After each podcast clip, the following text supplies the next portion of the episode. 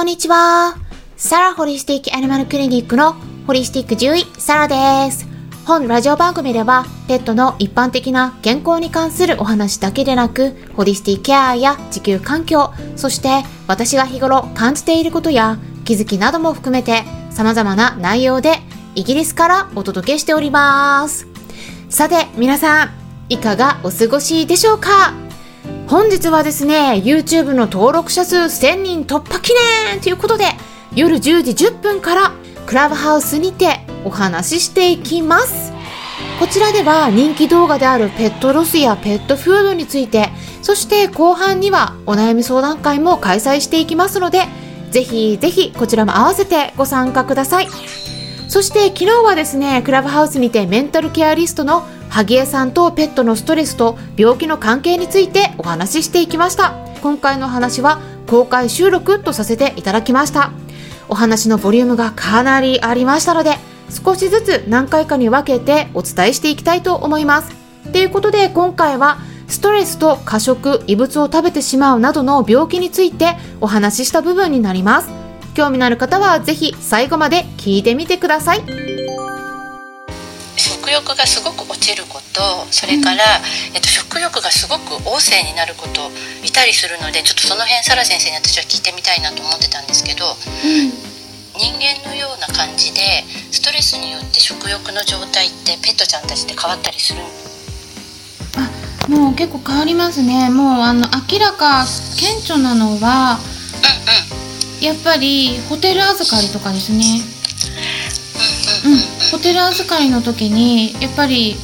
あの飼い主さんと離れた離れてしまったっていうことでそこからねそれがストレスになって、うん、でご飯食べないっていう子はね結構いますね。う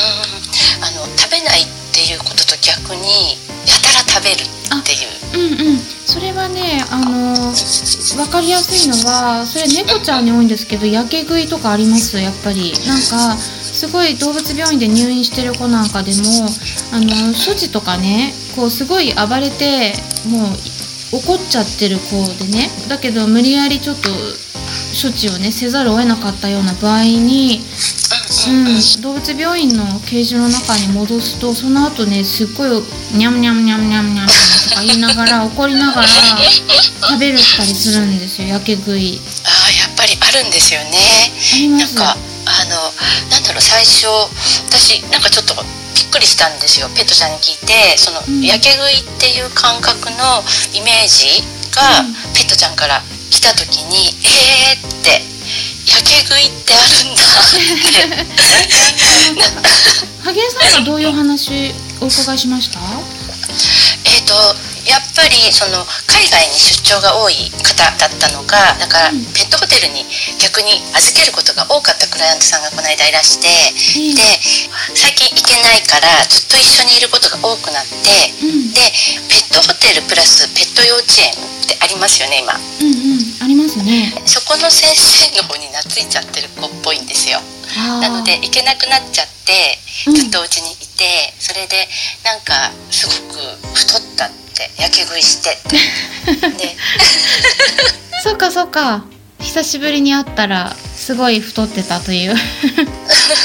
なんかえっ、ー、と、うん、えっ、ー、とね飼い主さんといるようになってそれで、ご飯が足りない感じの食べ方をするようになったって言ってたんですよ。だから食べたいのかなと思って量を増やしてっちゃったんですそれであげるだけ食べてで結局太っちゃって吐いちゃってみたいな状態が起きてでこれってやけ食いって言うんですかねっていう感じのお話だったんですよ。でやけ食いって思って、うん、で原因は絶対にこう不服がいっぱいで不満いっぱいその子が私に不満というかその状況の変化とか戸惑っていたりとかなんかいつもと状況違うよみたいな話をすごくその子から私は受け取っていたんだけれども、いいなんかそれがやけ食いにつながるっていうケースが意外とそのなんだろう私の中でちょっとびっくりだったんですよ。だから生態的にあるのかなと思ってちょうどサラ先生とお話しする機会があるからぜひ聞いてみたいって思った現象だったんですね。人間じゃないのにと思って。そうですね。なんていうかな、やけ食いっっていうのもあるかもしれないけれどもまあ多いのはストレスでまあ結構飼い主さんへの不満が溜まってたりとかあとは、まあ、退屈すぎるとかそういったことでどうしても楽しみが食事かお散歩になってくるので、まあ、そこでお散歩あんまりしない状態で食事ばかりになってしまうと太りやすいとか、あ、そういったことはあると思いますねやっぱりストレス関連のっていうところで。なんかねその結局飼い主さんといる時間が長くってそれで暇というか気持ち的に調和が上手に取れてなかったっていうストレスはあったっぽいんですよペットちゃんからの告白だと。でそこで通常だと飼い主さん意外とそのおやつとか頻繁にあげてしまうパターンとかっていうのもあるんだけれどもそうじゃなかったんですねその飼い主さんって。うんうんうんでそれでおやつをなんていうのかな不要にあげるわけでもなくってでペットちゃんの気持ちのそういう満たされない状態っていうものが食欲旺盛になるってちょっとここであえてこのお話をさせていただいていたんだけれどもなんかこういう状態の時って食事ってやっぱりどうなんでしょう？コントロールしてあげた方がやっぱり良かったりしますよね。うん、やっぱりあの暇は病気につながるので、うん、ですよね。うん、なんか他のことでね食事じゃなくて他のことでストレスが解消されるような方向性で持っていくといいと思うんですよね。なんか逆になりましたね。原先生に体のこと聞きながら心の話をしてもらってる感じなんですけど。そ うなんですよね。結局、うんうん。その私がすごく感じたのは、うん。結局メンタル的なものと体ってつながっているから、うん。うん心の空腹感って胃腸の空腹感につながってるのかしらってすごく思わされたんですよ。あとねあの、えー、と一応獣医行動学の方でも「意思」って言うんですけどね異常な「意」っていう漢字に思考の「死」っていう漢字ですね、うん、思考っていうのは趣味思考の思考ですね、うん、ではい「意思」って読むんですけれどもこれはあ何かっていうと、えー食事じゃないような異常なものを食べてしまうそういう傾向にあるそういうものを食べたがるっていう子がいるんですね。でこれはやっぱりね心の状態が不安定になってたりすると起こりやすいって言われてますなのでそういう子は何回もね異物を食べちゃうんですねそれはあの異常なものを食べるっていうところなんだけれどもでも食欲自体が増してしまうっていうところもあるからだからその辺つながってると思うんですよね。ですよね。うんそっかそっか。だからね結構異常なものを食べてしまう異物を何回も食べてしまうっていうこの場合は意外に見落とされがちなのが心の状態が不安定でこ問題行動って言われるようなねそういう行動を起こしてしまうっていうのを何回もね繰り返しちゃうことがあってまたかみたいな感じで あの手術になっちゃう。そう。ま前手術したのにまたっていうねそういう子もいるんですよね。でもそれはね心の方も見ていかないと治らないです。ですよね。ですよね。うんあなんかしっくりきました。なんかね、うんうんその結局体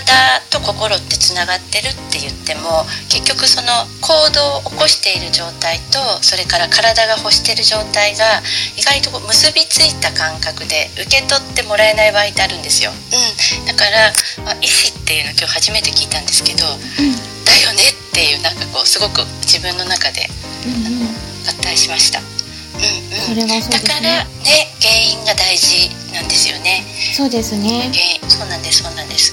だから結局体の変化って心メンタルうん。が起因してることってとっても多かったりして、うん。それが大きくなってくると